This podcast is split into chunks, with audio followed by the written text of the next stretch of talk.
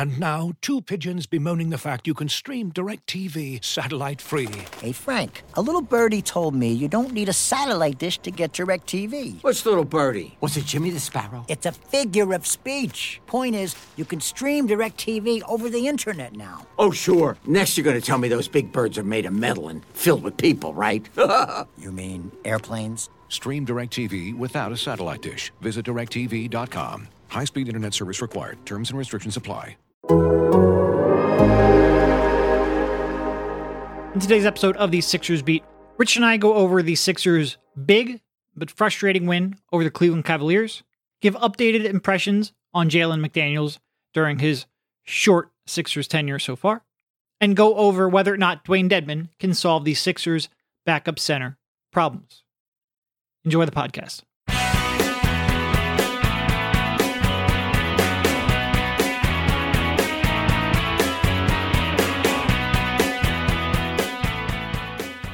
All right, welcome everybody. This is Derek Bodner, joined by Rich Hoffman on the Sixers Beat, part of the Athletics Podcast Network. How you doing, Rich? The quote unquote midway point of the season. It's nice. It's nice to have a break at really the two thirds Yeah. mark of the season. But uh, I'm doing great, man. We have a, a week off. Uh, I know as we talk about off air a lot, we are not going to the All Star game No. this time in beautiful Salt Lake City, but we are not. Salt Lake City is there. beautiful. I will push back on that if that was sarcasm. No, no, I actually agree. I, I told you about this a couple episodes ago. It's it's a cool city in that it's got the downtown. It's almost like I don't know, half of Center City, Philadelphia. Obviously, the buildings aren't as big and all those things, but it's just wild how it's surrounded by mountains, like right there, Yeah. and Yeah. like pretty mountains, like like I don't white, think the city snow, is good- necessarily one that I would love. Although I will say, like, I'm I'm big on like a drivability score. Uh, and when I was there, I rented a car because that is something that I tend to do. Uh, and being able to like just drive anywhere, or like you're at the arena and like five blocks downtown, you're like in the middle of like residential homes. It's very weird as an East Coast Yeah. person. Uh, the the center city downtown area is just not the same when you get outside of the East Coast. But it seems like a livable city. I'm not sure I would want to live there long term, but I love going through it. It's very beautiful. I don't think I'd want to live there long term either. But yes, I I agree. It's it's a nice nice city. Uh, that said, we're not going, and it has nothing to do with Salt Lake City. It has to do with the All Star game is terrible. The event Yeah. to cover is terrible, and it's just a nice break for all of us in the middle of the season.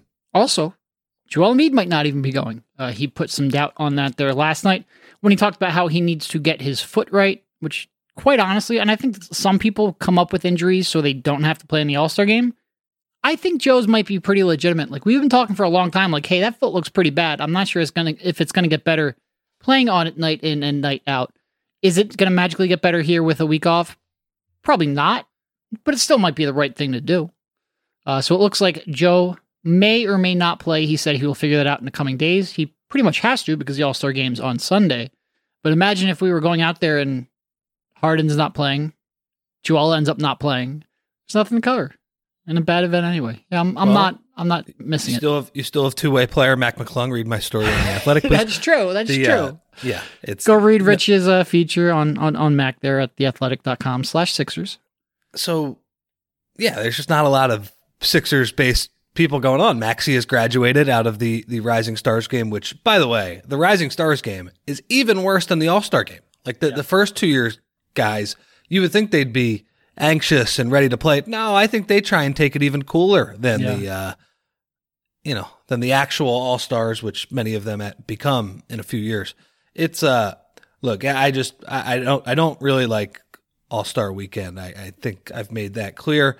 I uh I am a curmudgeon in that way, but yeah, there's just not a ton of Sixers stuff going on. Uh, to your It point might, on it might be different. Like I, I'm honestly interested if like there are a lot of fans who love it because I think for us it's like a little bit of a downtime, a little break, caught up on some personal things. The basketball isn't good. Uh, How the could you love it? The event isn't good to cover. Like you don't get good access. Like a whole bunch of reasons. As a journalist, it's probably not interesting.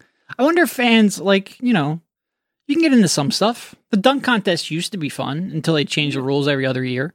The three point contest I think is fun. It's the game that I just find really bad.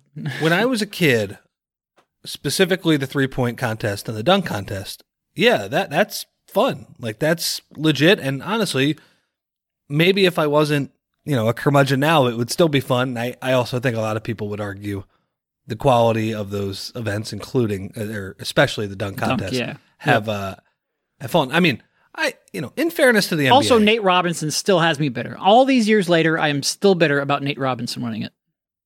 robbery, robbery of Iguodala, getting to do 85 dunk attempts. Nate Robinson, uh, it was so bad. Um, Iggy deserved that one for sure. And that was when it was still pretty good. So, you know, I, I think part of it with the dunk contest is just the top guys don't do it anymore. And I think I get on, I don't get on LeBron about a lot of things. For him to not do it once in his career, kind of lame. Come on, man. Do it one time. Are you saying Max not bringing the same kind of juice to the event? not not not as quite as much as LeBron. Mac's going to do his best, but uh, yeah, not not as much. I and to your point on Embiid, you know, he says the doc and he does tend to embellish these things, but he did say the doctor told him the best thing to do would be to take two weeks off. Well, he's played in 17 of the Sixers' last 18 games. Yeah. And Yeah. he looked like a guy at the end of that Cleveland game who was running on fumes. So I guess we will start off sort of there with the Cleveland game. We'll probably have another podcast over the weekend that's maybe taking a, a bit of a step back. Also, if you have any questions, send us an email, mailbag at sixersbeat.com. We can take a couple of mailbag questions because we do have some time off here. But it really did strike me, you know, because that, that Cleveland win, their fourth win in a row, they've now won something like I think it's 13 out of 16. Uh, important win because Cleveland came into the game only one game back of the Sixers for that race for the three seed. Cleveland is a good team that have been playing well. They're tough to guard on the perimeter because of their two guards. They have, I think, coming in the number one ranked defense in the league or very high up there. They were third on cleaning the glass. Okay. But they're they're up there. They they are one of the elite defenses Yep. for sure. which I think it's overlooked in part because they have those two uh, electric guards, and the Sixers won an important game, and they just keep winning a lot of games. And the way it ended, and look, Doc Rivers was sort of on our side, rarely, but he, you know, he was asked like, what was the key to holding on there, and he's like, well, the the clock ran out, and like he was not very confident with the way. And I tweeted something out you know, with a couple minutes left in the fourth quarter, where it's like you're just kind of doing the math. Like, all right, they're they're up by eleven. There's this many possessions left. Like, can they really blow this? It very much felt like that kind of a win, and they certainly have their share of those wins. You know, some of their games here of late, the Knicks game, the Celtics game, which was real bad. Even the wins over the Knicks and Nets weren't necessarily well played games. The Those Rockets The barely count. Those were the the Knicks Nets wins. Those were the opposite. They were asleep Yeah. at the beginning, Yep. and then the fourth quarter they decided to try. and it's been a little while since they put a complete effort together. But I still, it's tough for me to really like. I, I, I was thinking about last night's game, and it's like, are we being a little too harsh on them? Because it is still a really good team they beat. They win a lot of these games. It's just when you walk away from it, a lot of times you feel unsatisfied with the effort. And I don't know whether or not it is just because we live with this team and their faults day in and day out, whether we would have this with every team that hasn't won a championship, or if this team is just so frustrating that it's inevitable. I truthfully like it, walking away from that win again, a six point win over a good team that you really needed was a little more unsatisfying than I think I would have expected. Yeah, I agree, and and that's what I thought too. Because I think a lot of people would push back and say, "Hey, come on, don't be so emotional about this." Did did they beat the team that had just won seven games in a row, that has this crazy good point differential, that is on your heels in the uh, Eastern Conference playoff race, that you lost by 800 points to? Now, admittedly, without Maxey and Harden earlier in the year. Yeah, they did. They did, and I thought their first half was like Really good. that's really good stuff, Yeah. man. They were they were awesome on both ends of the court. Uh and frankly, they didn't even need Embiid to be crazy good. Yeah. Because James Harden was the best dude in the floor by a Yep. lot, I thought. And uh I don't know, he was- physically doing it too. yeah, the two the two drives on Mobley where and I've mentioned this on the pod before. We've kind of talked about it. The move he always when he's blowing by people, it's between the legs left, crossover right, and man, he got Mobley, who is you know Evan, Evan Mobley. I'm not sure what type of offensive player he's going to be. It was termed to me like, is he Chris Bosh or is he Jaren Jackson Jr. By the way, good outcomes for Cleveland on either of those. Yeah, Two- both really good players. two are awesome players.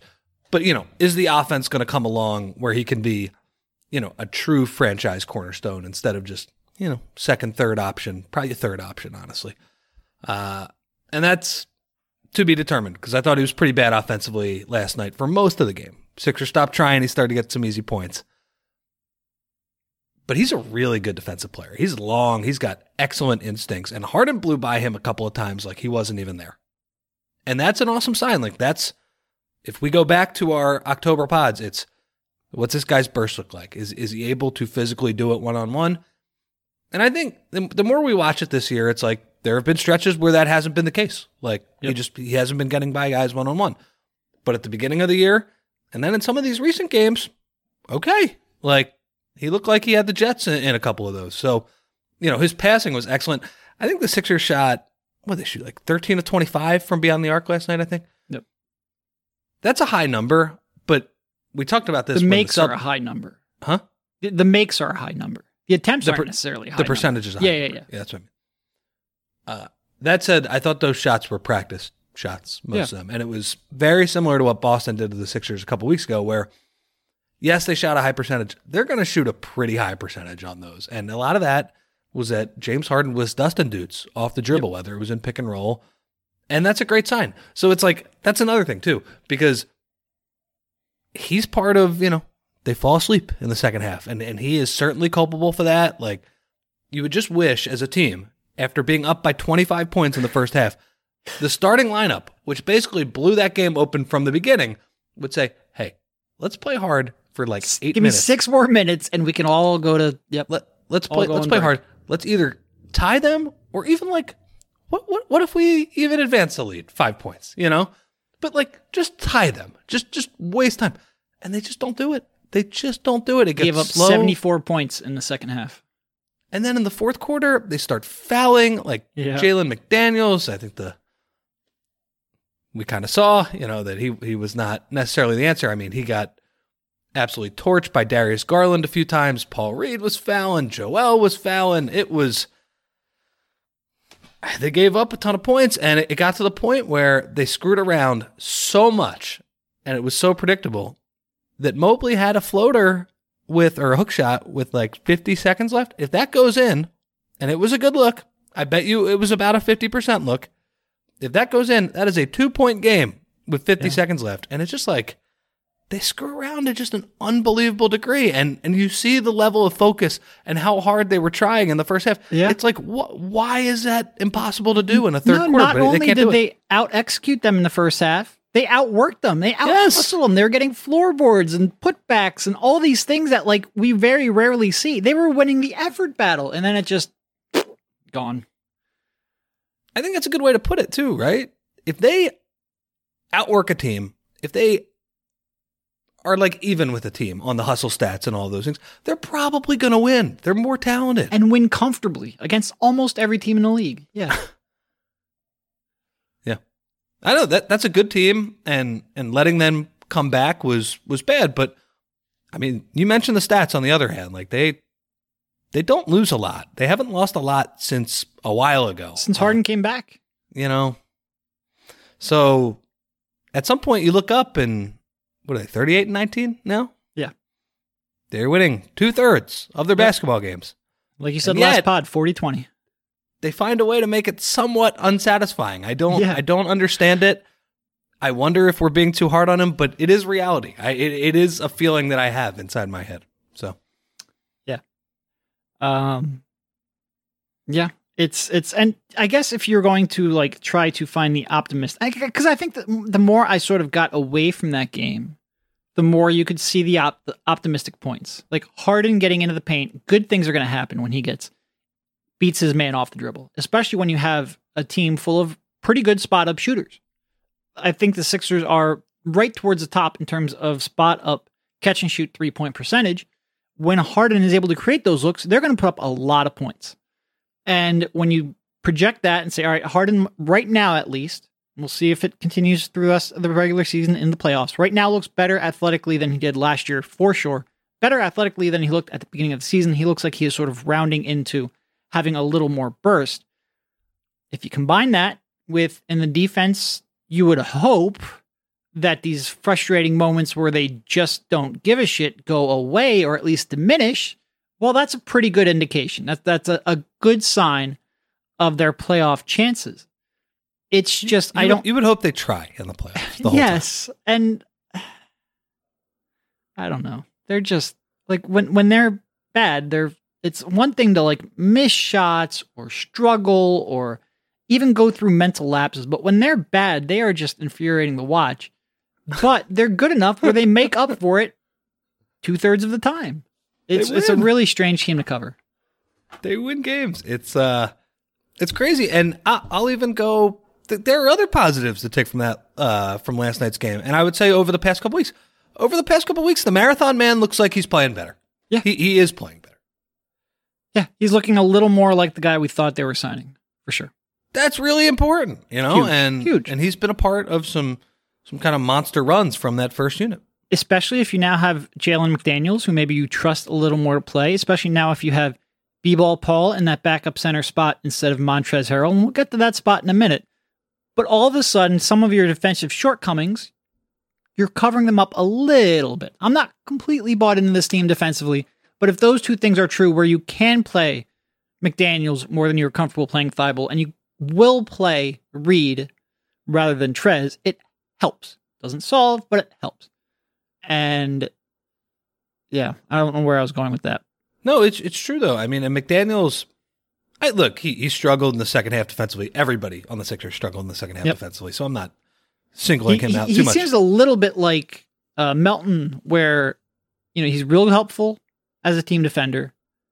He can get blown up by some screens though, and the Sixers really don't have very many players who can comfortably navigate and fight through screens. It's perhaps their biggest weakness, even above uh, denying dribble penetration. But he seems a little bit like Melton uh, in that regard. yeah, and you, you kind of wish he would just play off guys because he is so long, He's- man. yeah, he- recovers very well. he can he, he should almost play like the Iguodala type defense where you, you give the guy some space and you just catch him with your length. Uh, he's even longer than Iguodala is, obviously. I don't think he has the instincts or, or the strength that Andre did. No. But like he's got some tools to be a very helpful both help and on ball defender. Uh, I certainly want to see him play more, even with the uh, the struggles last night. You know, Tobias makes his catch and shoot threes, which is important in last night's game. And I honestly just think just winning a game where Joel was not that good is a good sign, and it's it's tough. Like they they continue to win these games, and some of them are against good teams. So I, you know, at some point, I, I know the. Uh, I, looked at the 538 model today, and they are projected to finish as the same record as the uh, as the Cavs. I think part of that is that their point differential is not elite. Like the Cavs have a much better point differential than the Sixers, in part because the Sixers screw around so much, and in part because the Sixers have a brutal March coming up here. That said, like I, I don't know. I, I think they're going to handle it fine. They, they continue to win these games, and it, it's kind of like we were saying. Like I'm not sure the habits are all that great that are being built, but on the other hand, it's like when they can turn it on, when they show you what that first half looks like, that's dominant. And a- as much as we complain, the the lapses don't come in losses all that often. amazing. It's amazing. Uh, all right. I guess we can pivot. Any other major sort of takeaways from that game? I mean, the, the turnovers at times were frustrating in the second half. They only had three in the first half, but they got a little sloppy with the ball in the second half. Uh, Joel specifically had some moments where he was not recognizing those double teams. The fouling was perplexing and maddening. Any other Uh, major sort of takeaways there? Well, and, and that was made even more frustrating because their first half defense was excellent. Yeah. Excellent. You, you mentioned they were running the hustle plays. Embiid was rebounded like a madman, which is not always his favorite thing to do. He's boxing people out and, and rebounding. You had Harden making extra efforts on, on the defensive end. You know, PJ making extra efforts. you know, George even getting a couple stops here and there. It was Yeah, I mean, it George was- did. Harden was was, great- was playing really good defense for him. yeah. Good It, it was a great team first half, but it just goes to show that second half was was not great. And I think you saw a little bit with Cleveland. They they got some dudes you can help off of. And you know, it's funny that the Sixers aren't that team anymore where you know, the guys that you help off on the Sixers like they helped off PJ Tucker and PJ Tucker looks like normal PJ Tucker now. That's a mistake. If if you're going to give him practice level open threes from the corner, if he's his normal normal self, those are going in. So it's weird. It's weird that the Sixers are the better team have ten that seconds left on the shot clock because it takes them a little bit, but it does. it's going in. Yeah. Um, for them to have the spacing. But yeah, no, nothing, nothing really else except, uh, I, I that first half. And, and I guess that's the final takeaway for me is that first half, as frustrating as the second half and the lack of focus and like clockwork, a 25 point lead. It's like, let's, let's stop doing what we were doing. I think Because that it- should, that should give you some hope moving forward. That was really high level. They They had it them. like you know twenty five points at halftime. I think Cleveland trimmed it to twelve at one point in the third quarter, but then they bounced back, pushed to the seventeen by the end of the third. You thought, all right, well they they got that out of their system. Maybe it'll be clear sailing from here. Nope, nope. Got it. Cleveland got it down to what I think four there towards the end. Had a chance to get it even lower, but they held on. They held on. All right. Any uh, any sort of updated thoughts on Jalen McDaniels here now that we've had a few more games to watch him since the last time we talked? I, I, I like him. You know, again, it's a it's a bit role. I like that uh, he seems to be kind of uh, the Jumaine Jones to uh, to Doc's Larry Brown, where after That is a of- fantastic pull there. yeah Good job. after timeout plays, seems like they like to set him up for lobs against switching defenses, which is which is good. I think you know. Again, Doesn't I, have I quite the arc on his shot that Jermaine had. That was a moon ball. no, uh, and you saw he missed a couple, but you know, like he he had a, a drive against Houston where when you compare him to Thybulle, by the way, Thybulle, good for him for his what do you make five threes in that first game? I think it was four. I think it was four for six. Okay, and that was the topic that led Sixers Reddit and all of these other things. Uh, he scored two points the next night in thirty minutes. No, he So, didn't. Like I, we can we can get on Doc for some of the decisions he makes. Uh, Matisse Thybulle's inability to make an wide open, like like you say, check the win corner three. That's not that's not Doc's fault. Yeah.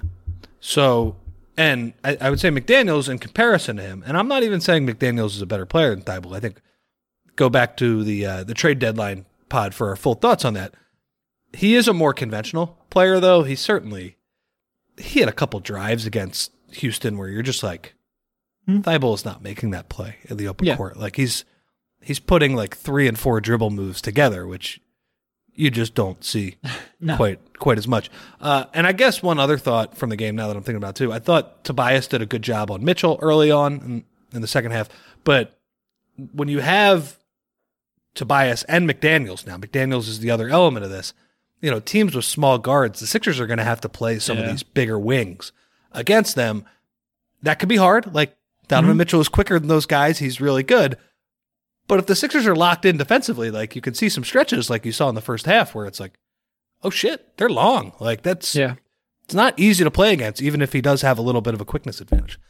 And I thought even Garland, who who lit up McDaniel's too, like some of those shots were really hard. Darius Yeah. Garland is both a really good player and was on fire last night. So uh, I like him. I, I would continue to play him 15 to 20 minutes. I, I think I would like to see him in more of a switching scheme. Like I, I, I would really like to see get PJ out there at center and see what that looks like Yep. now. Now that you have McDaniel's, Yep. Uh, it, it's it's more. I, I and would say stagger Embiid and Harden so you can put Harden in a switching scheme and see whether or not you can overcome his defense for a couple minutes a game. Yeah. Uh, so I, I I like what he he does. Now, s- some of the reasons I like him is that he lets the other players, you know, he unlocks lineups that lets the other players maybe thrive a little bit more, which is a good thing. Like, look, he's a role player, but uh, yeah, I, I would say my early impressions on him is that he's he's been off to a pretty good start. I, I've been he's probably exceeded my expectations a little Yeah. bit, but it's still the early going. I, I would say. I would agree. I think he has certainly exceeded my expectations. Not numbers, because like you know, who cares? If like, like you mentioned with Thybulle, like you come out, you make a couple threes, that shouldn't change an evaluation. It's just one game, one week, Mhm. even one month. I do think he's done a good job of playing within his role. And if you go back and listen to our podcast uh, immediately after the trade, him s- sort of shedding those bad habits that he had with the Hornets and playing a more conventional role with fewer mistakes and fewer bad shots was uh, what I thought was the key. And I think so far he's done that perfectly well. You know, it does seem like he is uh, able to thrive in the role that they currently have him in, and he's willing to accept that. And if that's the case, then I think the you know he will be a slightly better, slightly more willing shooter with Thybulle who can put the floor on the ball, floor on the ball, ball on the floor is certainly better than Thybulle, and that should make him playable. And even if his defense is only 80, 85, 90%, whatever percent you want to put him at of Thybulle's, the fact that you can put him on the court for 20 minutes in the, in the playoffs would be massive. And so far, I think if mindset was my major concern, I think he has uh, not, I don't want to say quelled those because yeah, that has to be an extended period of play, but certainly the first indications are more positive than I maybe gave him credit for. And if that's the case, then I like the trade significantly more. Yeah, he he certainly looks the part of somebody who our main question can you go from playing nonsense ball to a team that plays nonsense ball half the time?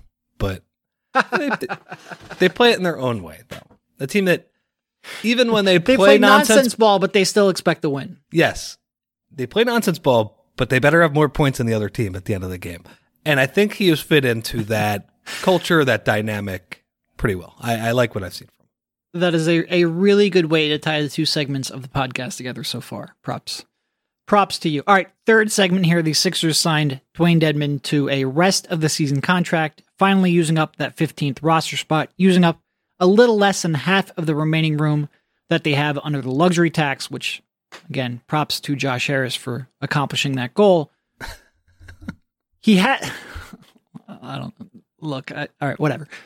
He has not played so far. He has been with the team for. Uh, yesterday was the first game that he was officially with the team correct? Uh, so we've had one game here Yes. where he has been on the roster and Doc has continued to play B ball Paul. I guess two questions. First, what do you think of the signing? I'm not expecting your evaluation to change too much when you called him, I think he's dead, man. Yes. And do I you did. think Doc is going to use him correctly? I think the signing is bad. I, I would rather them. I mean, I, so so Doc mentioned during the game that he at least gives the Sixers a bigger body. He does. Okay, He's he's and we saw him in the locker room. He's he's a big dude. he big is a big guy. M- Maybe there is one matchup where that matters. You know, maybe they Milwaukee. they, they run into Milwaukee and that team is just pummeling the Sixers on the boards. Okay, May- maybe he just becomes necessary because Paul Reed and Montrezl Harrell just just don't cut it. That said, I don't think he's even in close to the same class of player as Paul Reed is. He's just, he's just not as good. I mean, Derek, have you seen his numbers this year? You're gonna go to on off numbers now. Yes. He's like negative eleven or negative thirteen or something like that. 13. He's 15 points worse when he plays Miami. And he, as we saw last night, he like flipped over a table. That was like the last thing he did when he played. What, what, what was the thing? The, the Theragun Yeah. flew onto the Yep. floor? I mean, I think if you, if you lip read Spo's reaction, I think you called him a bleeping baby. well, yeah, I mean, that's, and that's Miami Heat basketball where they get in, in arguments. Oh lot. yeah, Jimmy Butler's like ready to kill him, but that's fine because he's Jimmy Butler. You can get away with that. You Mhm. Can't when you're Dewayne Dedmon. No. I will say, pretty strong dude, though, to knock over that table and that It's your Theragun. report. just flew on the floor. I mean, that was like a tennis ball almost like flying on the floor. So definitely has some strength as a positive. But yeah, in in most matchups he should not play. In in almost all of them. I, Paul Reed is better. Paul Reed, as we saw, I guess we didn't talk about this from the Cavs game. He's playing well, and and at least B-ball Paul, not not a perfect player by any means. Certainly not a perfect offensive player. He had a, a bad turnover trying to get the ball from from A to B in last night's game. He just does positive things on the court. Yeah. And Dewayne Dedmon, I'm not sure what the positive thing he's going to do is. So is Doc going to use him? I think a little bit. Yeah, I do. So So I guess Not we, great. eh, we can go over some of the positives real quickly. He's a good rebounder, especially defensively. Now, part of that's because when he's defending the pick and roll, he completely sells out. Plays in the drop, immediately goes to box out his man, which, again, good. But if you look at his his synergy numbers on pick and rolls, he's one of the worst defensive bigs defending pick and rolls. Which, of course, of, of course, I, I actually think some of those numbers might be a little deceiving. Like he has played few enough minutes where those kind of numbers, the on off numbers, might not be truly representative, but he certainly gives up a lot of ground in a drop, in part because his one real skill defensively is protecting the rim. So you want to make sure he is in that spot, in part because he wants to be there for a defensive rebound, and in part because he just doesn't move his feet all that well in the perimeter. So it's a combination of those three. So he will at least help out a little bit on the defensive glass if they can force a miss. We'll see he does still sort of protect the rim a little bit, but again, it comes at the expense of defending outside the paint. And he's aggressive as a dive man, I guess is the way I would describe it. Now, is that a positive? No, he's not really all that skilled. Like his hands are better than Nerlens', but that might be the extent of the praise I can give him there. And he just takes some wild shots. So, like, do you ever want to really utilize him? No, not really, but that's sort of what he is. It made a lot more sense back when his three point shot was reliable, and at least you can get defensive rebounding, rim protection, and floor spacing. But nobody's really guarding him on the perimeter anymore. He shot, I think, 27% from three since he left Atlanta back in 2019. 2019 was a minute ago now. So I don't really know, like, if he can't really defend in I mean, there's a reason a, a, a playoff team that's short on depth traded him to avoid a luxury tax bill. Like, you know, w- will he make more of an impact if utilized correctly than the empty 15th roster spot? I guess, but he has to be utilized correctly. And my fear is going to be similar to what we said with DeAndre Jordan last year. Is that Doc will say, all right, this is my day in, day out backup big, and not like this is my matchup dependent curveball. We'll see. We'll see. Yeah, I I don't have anything else. It it has all the makings of another disastrous Sixers backup center signing, and it's up to Doc to not play him and make it so. I think I might like him more than Trez. Is maybe the highest praise I can give him.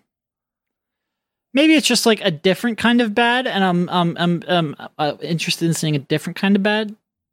But like it's that level of a player. It's Yeah. probably worse than Trez, but he can at least rebound. I don't know.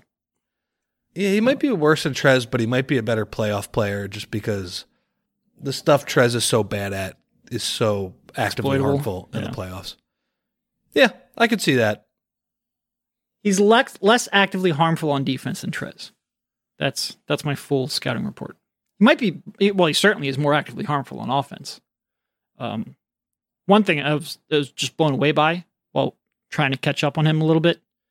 He does not like he has. I I almost respect the bit, but he does not believe in passing. Like period. If he catches the ball on a roll, that that shot's going up. I don't care if he's triple teamed. I don't care if it's deflected. That ball is finding a way to go up on the rim or it's it's turnover. It's not going to be a pass. Which when you are Dewayne Dedmon, you should probably be a mo- more willing passer. But so more actively harmful on offense, less actively harmful on defense than Trez.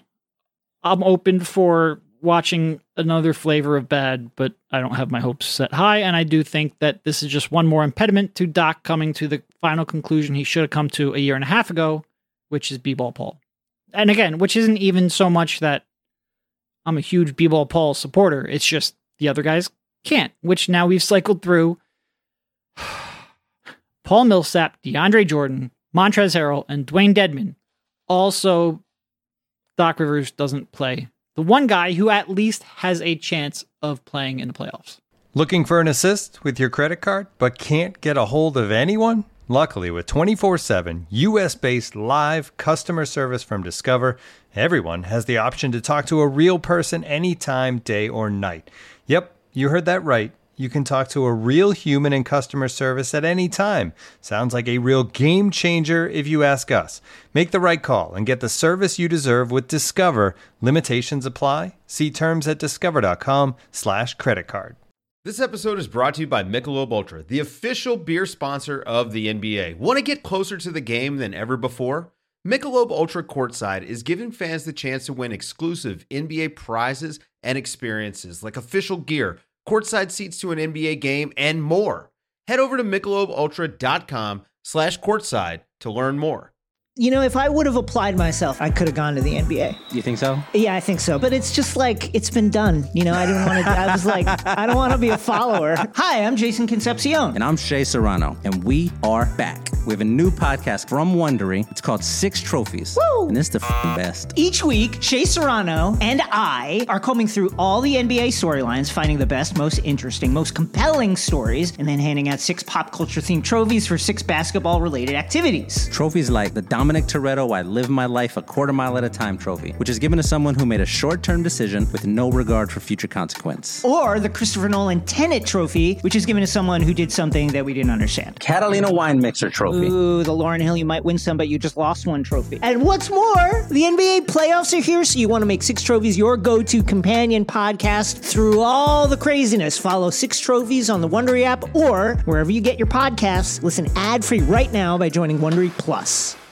You know, if I would have applied myself, I could have gone to the NBA. You think so? Yeah, I think so. But it's just like it's been done. You know, I didn't want to. I was like, I don't want to be a follower. Hi, I'm Jason Concepcion. And I'm Shea Serrano, and we are back. We have a new podcast from Wondery. It's called Six Trophies, Woo! and it's the f***ing best. Each week, Shea Serrano and I are combing through all the NBA storylines, finding the best, most interesting, most compelling stories, and then handing out six pop culture themed trophies for six basketball related activities. Trophies like the Dominic Toretto I Live My Life a Quarter Mile at a Time trophy, which is given to someone who made a short term decision with no regard for future consequence. Or the Christopher Nolan Tenet Trophy, which is given to someone who did something that we didn't understand. Catalina Wine Mixer trophy. Ooh, the Lauryn Hill, you might win some, but you just lost one trophy. And what's more, the NBA playoffs are here, so you want to make Six Trophies your go to companion podcast through all the craziness. Follow Six Trophies on the Wondery app or wherever you get your podcasts. Listen ad free right now by joining Wondery Plus. I, I think moving forward to the playoffs, the only way I see this working out is that Doc has this order of operations. You have two main backup centers Paul Reed, PJ Tucker. And if there is a matchup like Milwaukee, where it is proven that you cannot rebound at all and that Yeah. you were just getting destroyed, then you go to Dedmon. Tre- Maybe Trez Phoenix not- in the finals. yeah, Trez is not that person either. Uh, so go to Dedmon, see if he can rebound again, like six, seven minutes. That's it. has to know? be matchup dependent. Just has to be. Like my fear is that he he goes, okay, Dewayne, you're the night in night out backup big. No, Yeah, that's so no. fair fear because there was somebody who was as bad as Dedmon who was the backup center last night or last year. So we'll see if he has learned his lesson from the ghosts of Sixers pass. Yeah. Dewayne Dedmon or DeAndre Jordan. Who you got? Uh I think I think Dewayne moves his feet better than DeAndre, so I'll go I'll go Dewayne. Yeah, I think I'll go Dewayne too. I mean, I, I think last year when DeAndre was playing, I was a little more like put my foot down. This is ridiculous. That said, I'm I'm pretty put my foot down. This is ridiculous. He he can't play too much. You said it. The Heat are in a playoff chase, and they have a two way guy who's playing over him Yeah. because he's better, and they traded him just to deduct the luxury tax. Okay, Yeah, well. that's it. That's a nice positive note. Look, and that's what the Sixers deserve for that second half. It was like the, the first half was generally pretty positive. Second half of this pod, Dewayne Dedmon. Yeah. I, I, I would have liked Dewayne Dedmon four years ago. Yeah. And, We saw uh, him, not what, as much, not as much as the ago? Kings liked him because became a bad contract right away. Dude hasn't been able to reliably shoot ever since then, which is amazing because he shot 37 in his two years in Atlanta, 37% from three on pretty good volume. And like I said, he's shot like 27% from three since then. It's weird. It's weird. Uh, and I think even his mid range shot is down about 10% from where it was, which means that, like, you know, any of the floor spacing or any kind of, like, maybe stuff that he could give you attacking closeout is just gone because nobody's defending him out there. And he tries to force too much. Anyway, any other stray thoughts here before we get out of here? Like I said, another podcast here over the weekend. Mailbag questions, send them to mailbag at sixersbeat.com. But No, not too many. The uh, Sixers are the only game in town right now. So Yeah. unfortunately, Oh, man. We don't even need. we don't need to talk about that. But that is enough. hopefully, hopefully there starts to be a I'm little more honestly interest. so like like I guess we're going. Um, like that game hurt, but I I it didn't kill me like I thought it would. And I think in part that might be because the future is so optimistic. We're talking about Super Bowl now, and in part because we just got one five years ago. But usually, like a game with that kind of lost opportunity and missed opportunity on that stage with those stakes, I think would have hurt me a little more than I was expecting. And I think it's in, in large part because I'm so optimistic about the future. But uh, that might just be a coping mechanism because the, the Philadelphia teams have gone like two for their last 14 in the in the various championship games. So maybe I'm just figuring out ways to cope. I don't know. that game decimated me. Uh, and I will say I was surprised it decimated me considering, yeah, that they they won one a few years ago, and that was kind of my life's goal as a fan almost was to see the Yeah. Eagles win one because every time they lost, you know, deep in the playoffs, I was like, oh, they're never going to win one. And And it, happened to be like during like the one year at the Athletic where you're covering the Eagles too, so you got Yeah. to experience everything. and that isn't the case anymore. But man, I, I was surprised. That was an absolute gut punch. And I am optimistic about the future, but I don't know. I, I don't want to hear we'll be back because No, it's you so, never know. It's so You never hard. know. It's Yeah, so it hard to get back. It But was yeah, cer- I I am optimistic. I, I I love the quarterback. I love the roster, but it is going to be harder. And yeah, it, it was a nightmare. That said, uh, the weather being 65 degrees and, and having a couple Sixers games to distract me was uh, was good. So It was certainly a gut punch. I think it just didn't linger quite as long as I, I, I would have expected. But anyway, we don't need to talk about more depressing. Is there anything else depressing that you'd like to bring up here to, to close this one out? no, that was the main thing. All right. Well, thank you, Rich, for jumping on, and we will talk to you soon. See you, man. As you've probably heard by now, we've teamed up with BetMGM this season. We'll be using BetMGM lines to make all of our picks, and we'll have special offers for our listeners each week. If you haven't signed up for BetMGM yet, use bonus code The Athletic, and you'll get a one-year subscription to The Athletic plus up to a $1,500 first bet offer on your first wager with BetMGM. Here's how it works.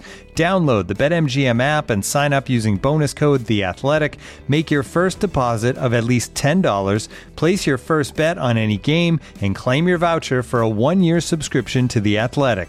See BetMGM.com for terms. U.S. promotional offers not available in D.C., Mississippi, New York, Nevada, Ontario, or Puerto Rico. Gambling problem? Call 1 800 Gambler. Available in the U.S. Call 877 8 HOPE NY or text HOPE NY 467 369 in New York. Call 1 800 NEXT STEP in Arizona. 1 800 327 5050 in Massachusetts. 1 800 BETS OFF in Iowa. 1 800 270 7117 for confidential help in Michigan. 1 800 981 0023 in Puerto Rico. First bet offer for new customers only in partnership with Kansas Crossing Casino and Hotel.